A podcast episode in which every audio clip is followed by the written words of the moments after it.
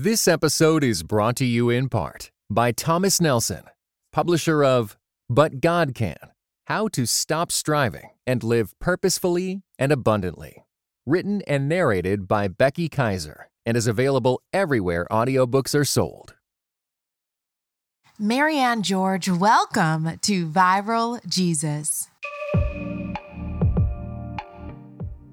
We were 100% shocked. I think a lot of us did not expect it to go the way that it went. I think we thought we would just be putting out stuff on YouTube and it wouldn't be like a super crazy thing, but it would be cool. We're going to just sing the songs we've written, you know? And to see how it's just taken off has been wild. From Christianity Today, this is Viral Jesus, a show about communication and the power of social connections, where we talk to some of the most influential Christian content creators to find out how they've made their faith go viral. I'm your host, Heather Thompson Day. When we think of scripture, we tend to think of a list of rules, right? But it's fascinating to me that according to the Bible Project, approximately 43% of the Bible is made up of narrative or stories, from historical narrative to parables. And roughly 33% of the Bible is poetry, including reflective poetry and songs. Isn't that fascinating? That one of the key ways God speaks to us is through the creative arts and through the beauty of music. Our guest today is someone who loves to praise God through song, Maryanne J. George. Maryanne J. George is a dynamic worship leader, songwriter, and musician with Maverick City Music. She is passionate about encountering the Lord through worship. So, I like to open every interview by sharing one of the posts that I found after I scour and stalk your social media website. So, I went to your Instagram and it's a screenshot of a text you sent to your parents. And it says, Thank you for teaching me to talk to Jesus. He is everything to me. And then you caption, mm-hmm. Thank them. I assume this is a reference to the song Talking to Jesus, which is a fantastic song. Talk to me a little bit about your faith progression and how your parents' faith has influenced your own. Yeah, I just, man, that just took me back to the moment of we were listening to that and recording that song. I sent that while we were recording Old Church Basement. Like we were literally hearing Brandon sing the song, and I'm, I'm sitting in like the seats facing what's being recorded and just crying essentially just in awe of how beautiful that song is and how it took me back but i grew up in a christian home. Um, my parents were christian and they believed in jesus and they modeled a life of faith. Growing up it used to be sometimes really annoying just how like meticulous and how detailed and how on point they were about us praying together as a family starting off our days in prayer and ending our days in prayer. We would go and spend time at people's houses as a family and we come home really late and my dad's like nope we're, we're gonna pray and then go to sleep. So it would be like oh gosh we're so tired. Like no but like seeing him model that for us really just instilled in me this desire to get to know who this jesus is that my parents are so crazy about. Mm. and so getting to see that and then you know i obviously had my own faith journey of ups and downs but I think learning to talk to Jesus and and just my journey of figuring out what that looks like, discerning his voice, like it was a long journey, but to be in that room where we were at elevation and, and to be there and just listen to Brandon sing the lyrics of this song, it just took me back to that.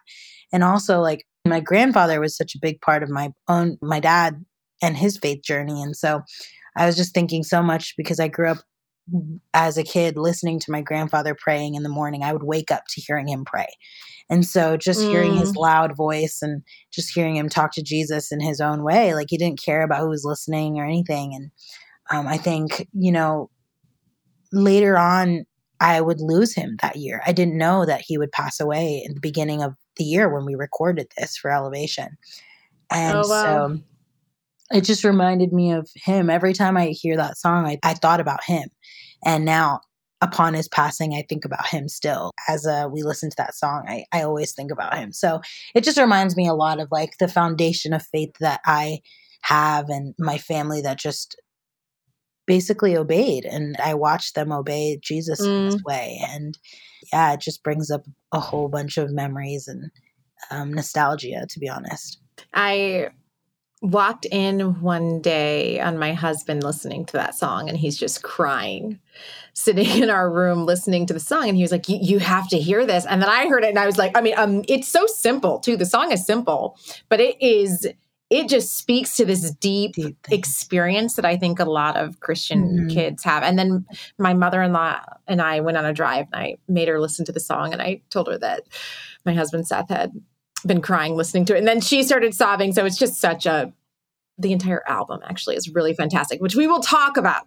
That whole the whole album, girl. The whole album, there yeah, are like, no skits. I still remember like when we were recording it, I kept thinking to myself, this is like a very unique album because it's not your typical worship album, but it's also very singer songwriter. Like it has that that yeah. singer songwriter vibe, and it just perfectly sits in the middle of both extremes. And I think it's just so beautiful because it does that. It's it, I don't know any other album that does that. I didn't intend to ask this, but how did the title Talk to us about that. Old Church Basement? Yeah. Yeah, I don't know. I think from what I've heard, I didn't actually have a say in, in the title, but from what I've heard, it kind of like all these songs that draw from past faith experiences. And I can resonate. I think most of us that were in there can resonate how we all grew up in these basement churches. I remember yes. having a very beat down church or whatever, like that I went to. And it was like a, in Queens, New York, and it was just super, not beat down, but it was just not your very fancy mega church. I feel like a lot of us in Mav are so familiar with now. You know, we go to these churches, we sing at these churches. We don't hardly get those experience where we're in those rundown kind of churches or like very simple, we're renting out this space kind of church. We're not doing, yeah. we don't really see that anymore. And so I think when these songs were written, it kind of drew from those experiences of like our foundational faith moments, you know, the moments where our faith was really secured and and grew and was birthed you know. Talk to us about the origin story of Maverick City music. How did you guys come together? What's the background story there? Because it's like all of a sudden I heard of it mm-hmm. and now I see it all the time, right? So, yeah. what's the story? So, it was started by two guys named Tony Brown and Anthony Brown and Jonathan Jay, who we call JJ and they were part of Housefires. And so Housefires had put out Good Good Father and they penned some pretty big songs in the Christian world. And so they had a lot of experience and they also had a lot of friends. And so they were just casually kind of inviting people to write songs for fun. And that's how this mm. started. I wasn't there in the initial initial group. I think it was just like Brandon, Dante, and Majesty who was a part of Mav, and Alton, Alton Eugene also, who was part of Mav. And there was a few other people, maybe I'm forgetting, but it was like they started just writing these songs. And one of the songs called This Is a Move came out of that when Tasha Cobbs was there and they helped write that song in one of those things. And it wasn't named, it was just this invite kind of thing, like, hey, we're writing, why don't you come kind of thing. And so I was approached, mm. I was approached because I put out a few things on social media and I did a cover of This Is a Move before it was released, and I tagged some of the songwriters. And one of the songwriters was Tony Brown, and he'd reached out to me and was like, You have something really special. I would love to, you know, invite you to come write with us. And so. Okay, wait, can I pause right there? Like, how does that happen? how many songwriters tag somebody in the song doing a cover and then they reach out to them and are like, hey, that's really good. How about you come? I know, what? but I think the Christian music world is a lot smaller than we think. So I had also had ties to Bethel and, you know, they all had um, overlapping circles, you know, so. I networks, think that yeah. way, yeah, and, and networks. And so in that way, like they invited me to one and I, I started going to them in 2019 and really just uh, just kind of went from there. There was a bunch of us that kind of joined together and, and started writing. And it was really cool because it was people from all over. There were people from the gospel world and people from like the indie world, all within Christian music, obviously, but different walks and CCM. You know, you don't usually see a room filled with those type of people and writing a song together. They usually just stick to people in their own mm. respective fields to keep their voice or keep their sound. Um, but this was kind of different and challenging in a way because it was just forcing people to really collaborate and bring together their different streams to create something really unheard of and new. And so it was really, really cool. I mean, for me, I was not somebody that I was not an artist. I was not putting out music like that. I'd done a few covers in my own community of South Asian people. Like I was doing my own thing there, like worship and stuff, but not to the extent of meeting people like Housefires. I wasn't meeting people like that. And so it was crazy for me because I've grown up on all these people's musics and, and I'm like there and I'm writing with them now. Yeah. So it kind of started like that. It was just this idea of breaking all these barriers and walls on what the music industry says we should and shouldn't do. Oh, yeah, gospel people have to stay with gospel people and write gospel music. No, we can do whatever we want. And there's actually more joy and beauty and there's more depth and collaboration. Yes. I think that's what we're seeing now with Mav obviously it's resonating with people you know seeing people that struck a nerve 100% right seeing people that looks like them being really honest about our songwriting i think that was also another thing we made a very conscious effort to be honest about what we're writing about like not not always the easiest thing to do because it's just not what's accepted to hear sometimes but I feel like we were just like, if we're honest with our music, I think that's going to resonate with people more than anything. And so we really prioritize just being honest about where we are at. Talk to me about little teenage Maryanne. Oh. Did she always want to be a songwriter? This is a question I love asking people, actually. So I'm going to ask it very specifically. Did you always know that no. this was the path you were and, and you never deviated, or has it kind of caught you by surprise? It definitely caught me by surprise.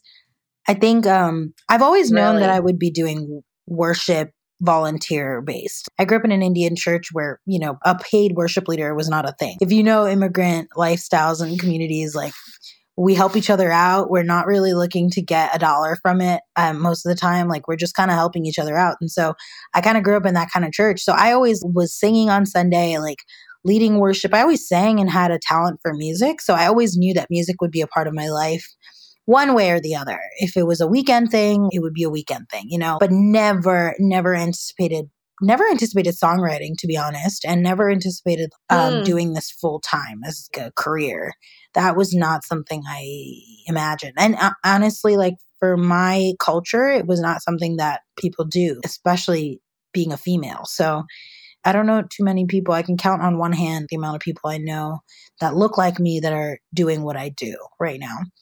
So this was definitely something that caught me by surprise. But it's been really crazy since then. It's been really cool to see um, how many people are inspired by it and how many people feel like, man, if you're doing it, maybe maybe I can actually do it. And, and uh, it's all glory to God for that. Have you ever thought about writing in the secular music industry world or definitely want to stay in the Christian music industry?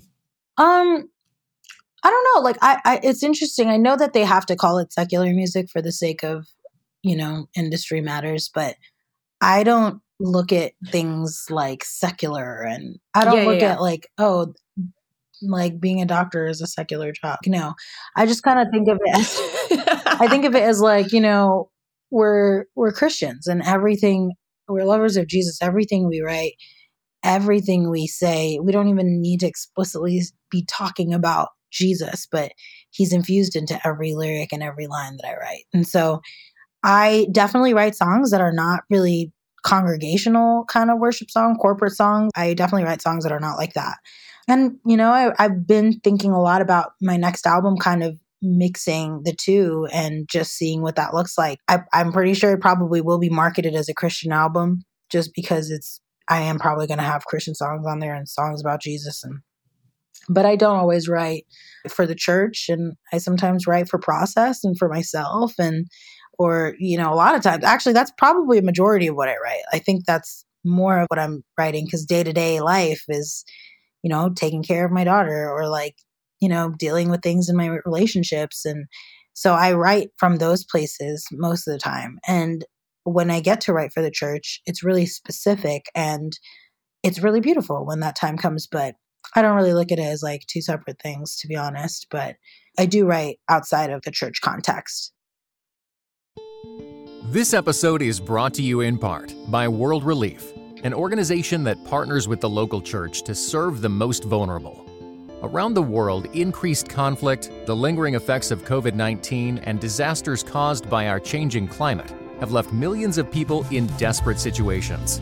Many are fleeing their homes and are facing starvation, persecution, and more. These overwhelming challenges cause many of us to wonder can I make a difference? The answer is simple yes, you can. When you join The Path, World Relief's monthly giving community, you partner with World Relief in bringing hope and transformation to the millions experiencing vulnerability around the world. And when you partner with your monthly gift by September 30th, your first year of monthly gifts will be matched dollar for dollar up to $25,000. Double the impact of your giving and visit worldrelief.org slash viraljesus today.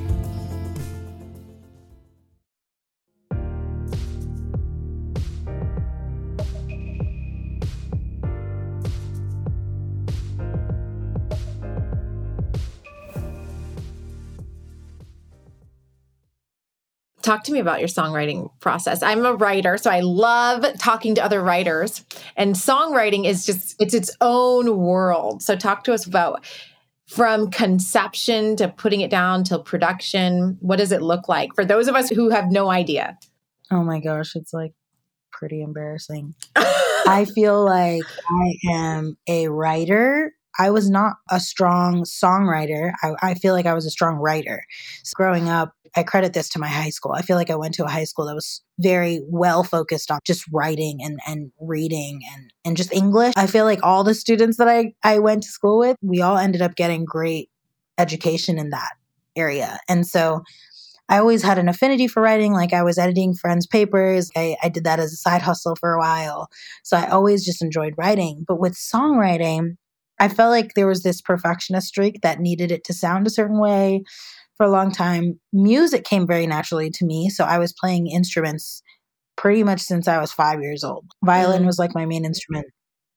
And so melodies came super naturally to me. Creating songs off a whim for fun as I'm walking or something, being stupid, things like that. Melodies would come really naturally. Even now, I think that's that's one of my strong suits. I feel like I can give you a melody that would stick and would work and I can tell which melodies might not, you know? And so okay. I think that's a strong suit of mine. But with lyrical content, sometimes I struggle with feeling like, oh, what I want to say is too raw or too, you know, mm. it's not singable or things like that. And so I was always journaling. I journaled throughout my teenage life into college. And so I have like a lot of journals of just writing. I used to tell people I'm not a songwriter, but um but someone had corrected me and was like, "No, I actually think you you're a writer. You are a writer. Songs are not. This is the message." And so it's just a matter of sitting and fine tuning it and being patient with yourself and really taking the discipline to put to melody some of those words that I had written and so it's definitely been a journey. I think, especially being a person that didn't really feel like they were very strong at songwriting and hardly really song wrote themselves. I can count on my hand the amount of songs that I've written before I had been part of Maverick City. And oh wow. They were, not good songs. They were not. I sang. I sang. I feel like I was. I liked to sing, and I was pretty. You sang them though, girl. I sang them, and I had the confidence in that area, and I knew melody. But with the songwriting, I was so not good at it. I didn't feel good at it. And so you can imagine my insecurity being like thrown into a song, my first ever song, right. Brandon Lake and Brett Younker and and like Tim Timmons. And I'm like, why am I here? Because I'm like, I'm just, I, right. I, I felt like I was a little fish thrown into a big ocean of songwriters that are just brilliant, amazing, so good at what they do.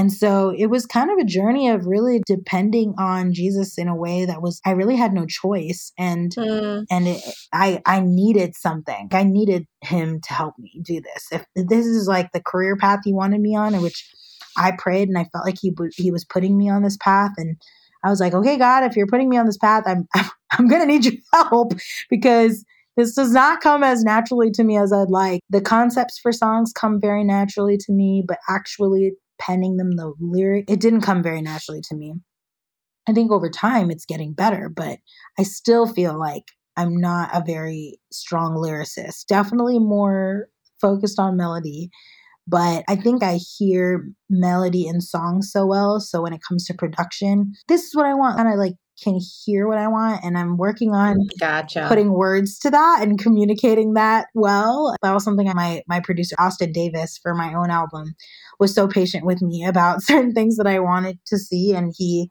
really, really put to, to melody what I you know what i was envisioning and so i think that's key like finding a good producer that can understand what you want mm. But that's kind of like the songwriting process for me because I feel like I'm not very experienced in it. It feels like it can be a little bit of a difficult thing for me sometimes. But I think with time, it gets a lot better. I, I'm definitely in a better place than I was three years ago, you know? So, very long winded mm. answer, but we got there. no, I think that that's super encouraging, probably for a lot of people who feel like, it just confirms, I guess, that God will make way. Right. And it's made perfect in our weakness. Yes. Yes. I, I think so too. I, I definitely have seen that. And I feel like God brought me on this journey to kind of show me that. I had been in a career path before of a therapist, like being a therapist. And I felt like that came so naturally to me. I was able to have conversation. Like it didn't really, to be honest, I don't feel like I needed to pray to ask for things, you know? And so with this, it was just I need help. Mm. I really need help in this, and I, it really caused me to depend on Jesus in a in a way that I didn't. I wasn't doing. I'm a professor. I teach communication courses. What would you say to a student in my class who, mm. and I have a lot of them that I can think of that are incredible musicians, but have zero networking connections and are like, how do I do this? Where do I start? What would you say to them? Wow. Okay. So I think like social media has worked to our advantage a lot, but I also feel like some people are just not social media people. That's another thing. So, but in the right. world of social media, it's a lot easier than it used to be to get yourself known. But I think even before that, I think mm-hmm. practicing mm-hmm. with yourself on what does honest penmanship look like? What does honest dialogue look like? And I think practicing that, just being okay with saying things that people are not used to hearing, I think is just a really important skill. The more that we are honest with ourselves and with others, I think we honestly like become better artists. And so I would encourage them before even getting on social media, mm. which I, I would say eventually if you if that's something you want to do, I would encourage it. But I think even before you get there, being really intentional about crafting your own voice and what that sounds like. What do you stand for as an artist? What do you stand for as a person? For me, like, I want to be honest in everything. I want to sing a song that I feel like I would listen to and be like, oh, I'd say that. I'd say that. I would sing that. Mm. Mm. And so that was really important to me. Mav ended up coming and like I feel like the whole process was public, but I feel like ideally it would be something I worked on myself. Then when I feel ready to share something, I can do it from a place of like I've practiced and worked on this and I feel ready to share this and and you know. So, I think perfecting that and just practicing your voice and crafting your voice. And when I say your voice, I'm not talking about your singing voice. I'm just saying like the message behind whatever you want to put out to the yeah, world. Yeah, yeah. Yeah. Communication, exactly. What do you want to communicate? As a communicator like what is your thing? You know and so i think if that's something you focus on i feel like you know that's a good first step. What was the role what would you say is the role social media played in the explosion with maverick city music? Oh yeah. I think first of all i feel like maverick like were you guys shocked? Yes yeah we were not i mean we were 100% shocked. I think a lot of us did not expect it to go the way that it went. I think we thought we would just be putting out stuff on youtube and it wouldn't be like a super crazy thing but it would be cool. We're going to just sing the songs we've written you know? And to see how it's just taken off has been wild. I think especially during the pandemic, so many people were in need of something. And social media was that thing right. that was just there. And we were determined to make social media a place that was becoming really divisive and just really not fun anymore. Mm. We were like, mm. let's infuse love, let's infuse mm-hmm. hope, let's do something that we're not seeing. What do we need to see in our society right now? And I think Mav just kind of came out of that. We just stepped up to the plate and we were like, we want to show this to the world. And I think the world was so desperate for it, which is why it just was eaten up by everybody. Everybody loved it. Everybody felt encouraged by it. Not even just Christian people, but I think just the the rawness behind some of the lyrics we were penning, mm-hmm. it attracted people who weren't Christian and who maybe had a hard time putting to words what they were feeling. And and I think they resonated with that. People outside of the Christian music yep. world. Celebrities, athletes, and influencers, people were just that's what I've been wanting to hear. And I just never heard it. And so I think that was the power of social media in our way, but I think we made it work for us because social media is not a great. I mean, I want to get off every day. and I feel like with what I do right now, can't really afford to do that. But it was just, we were going to make it work for us. And uh, we wanted to give what we felt like needed to be heard right now. I'm doing this new thing this season where I ask people online if they could sit down with my guest what would they ask them? And I have some questions for you specifically. KPMZ95 says, with tours, multiple commitments for several consecutive days, and a new baby, how does she ensure she connects with the Lord and spends quality time with Him consistently in the midst of such a busy season? Has she ever felt like she's losing her place of intimacy in these times? Oh my gosh, yes, I do. And I feel like that's a really timely question because I also feel like God has been talking to me about this recently. For me specifically, I think, I mean, I am not sure if you have kids, but I think when you have that first kid, it's just like, oh my gosh, where is my life? Yeah, I don't have yeah. one anymore. Like, you know, and just finding, I mean, to be honest, thankfully this, this is really bad, but I got COVID this week and, um, it forced me to kind of be right. home and, and stay away from everybody and be alone and confront things and, and to pray and spend time in prayer. Like, I don't get the privilege of honestly doing that mm. all the mm. time. And I have a lot of guilt now that I've had a baby because post baby, I'm, I'm sure new moms know this. You know, you can wake up, grab your change, grab your coffee. It's a whole morning routine, spending time with Jesus, very intentional the second you get a child, it's like, man, we'll be grateful if we washed our right. face this morning and, you know, drank some water. And so I struggled with the guilt of just feeling like, God, I haven't really spent time with you. And this is like embarrassing. I'm, I'm like, I do this for a job and I'm not even nothing I'm getting. But he was telling me, I felt him sharing with, no, you're, you know, between changing diapers and sterilizing bottles, there are things I'm teaching you. And I shared this on my story last night about in, in Proverbs 1, in the Passion Translation, there's a beautiful verse where it just basically says, like, wisdom song. It's not always heard in the halls of higher learning, but it's in the hustle and bustle of everyday life. And so I was just hearing that. I'm like, yeah, maybe it's not always an aesthetic, open my Bible and sip my coffee kind of moment, but even in the in the changing of clothes and the spit ups and the vomit of a baby, even in like sterilizing bottles. God is teaching yes. us things and he shows me things and he he cultivates within me a, a heart of love and patience and you know things I probably would not have gotten without living it out. And so I think that's that's kind of what I'm learning right now, you know, I'm not able to to get that solid time every day sometimes, you know, and that's me being mm-hmm. honest. Mm-hmm. It's a struggle. And I'm sure people who have families, careers, it's like you really have to fight to yes. create that time, which I'm working on now. But yeah, it's it's pretty hard. And I think I can speak for my team. We have a lot of us who are, you know, having kids now and it's it is a struggle, but we're very honest, like I said, about where we're at. And I think that's been really helpful.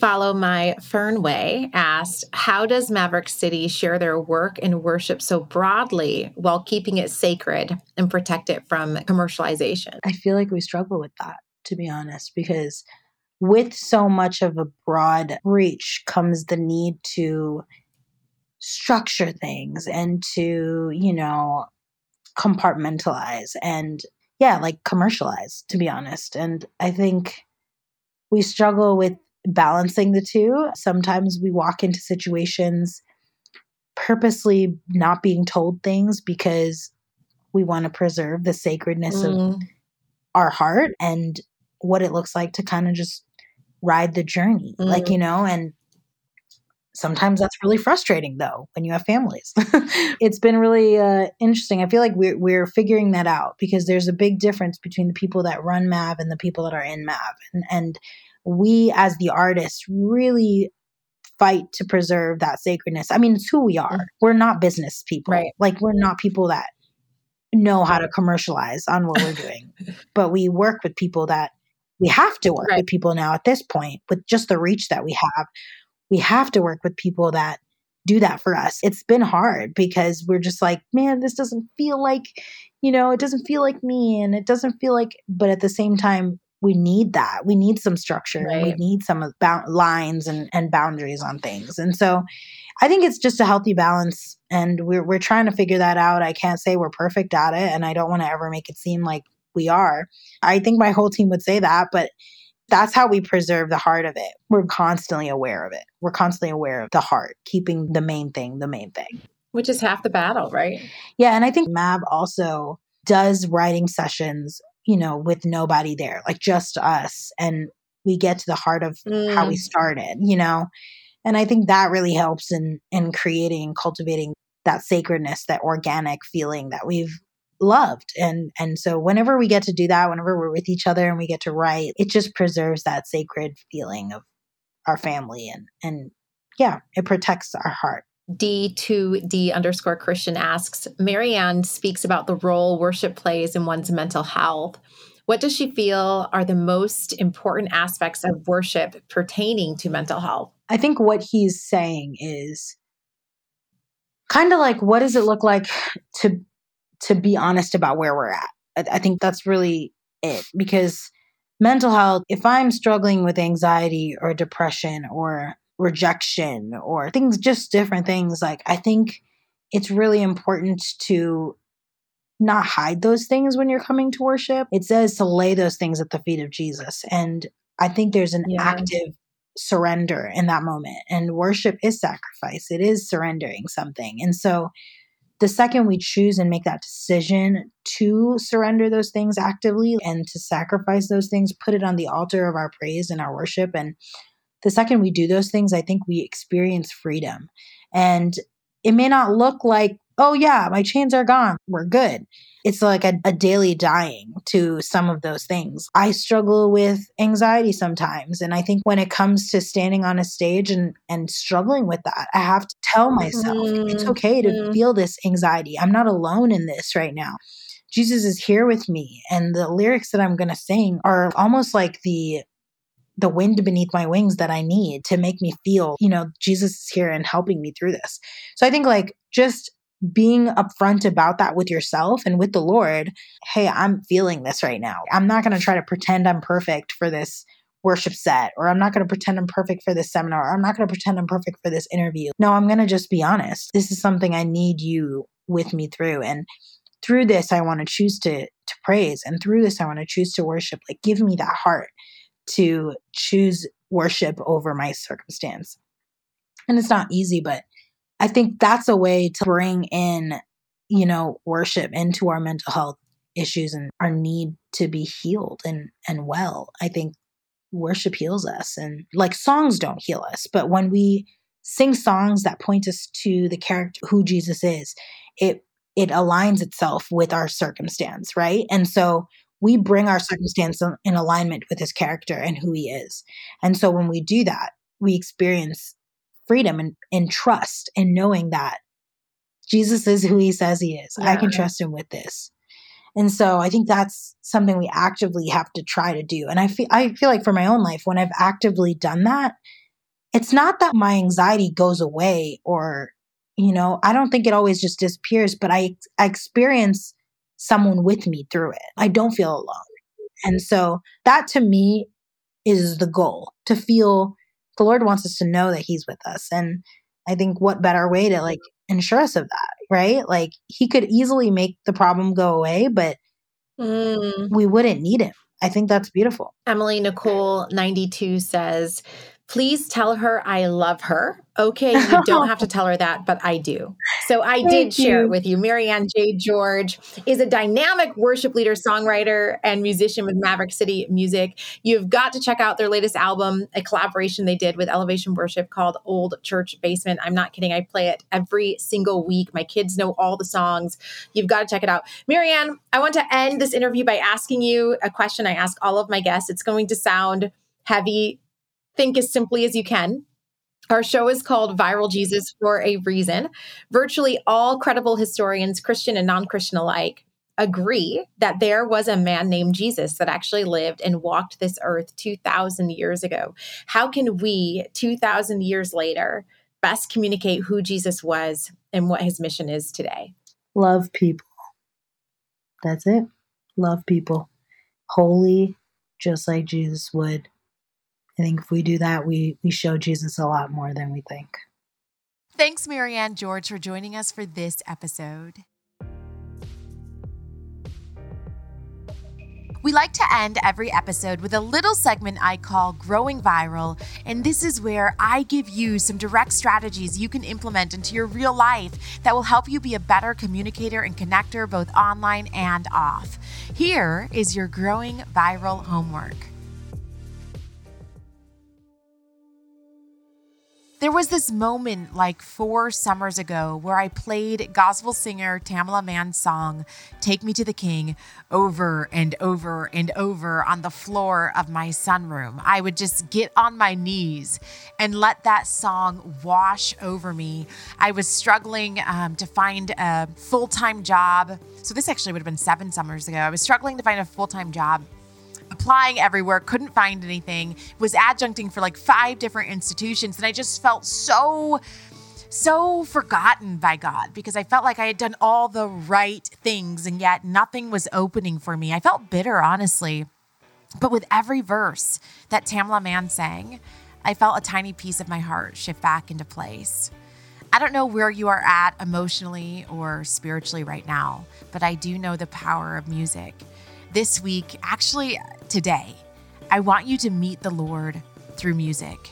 Maybe it's Maverick City or sitting down alone in your room and singing to one of your favorite hymns. Whatever it is that may sing to your soul when your heart can't find words, let the music wash over you like I did several summers ago and ask God to meet you in the song.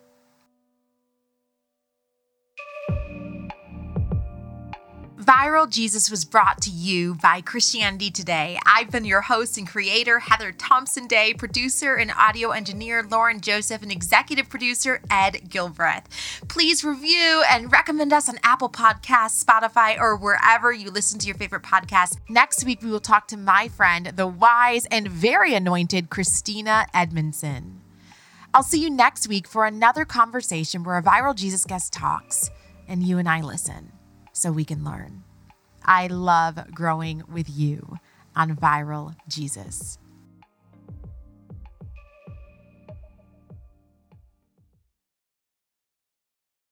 This episode was brought to you in part by the Better Samaritan podcast, where Jamie Aten and Kent Annan discuss everything from simple acts of kindness to complex humanitarian challenges with their guests. Want to learn how to faithfully do good better? Find insights at The Better Samaritan.